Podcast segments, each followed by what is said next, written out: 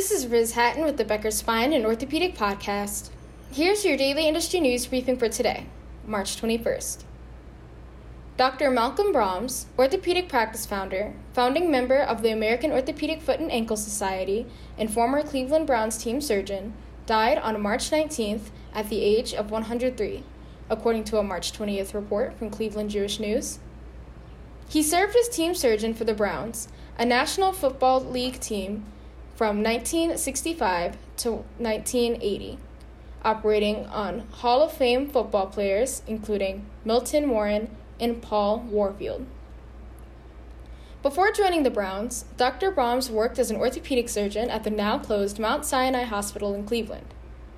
Following his time with the Browns, Dr. Brahms founded Brahms, Cohen, and Leb Orthopedics in Beachwood, Ohio, which is still in operation today.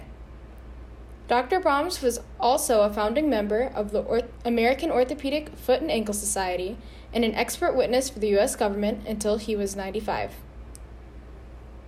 If you would like the latest spine and healthcare industry news delivered to your inbox every afternoon, subscribe to the Becker Spine Review e newsletter through our website at www.beckerspine.com.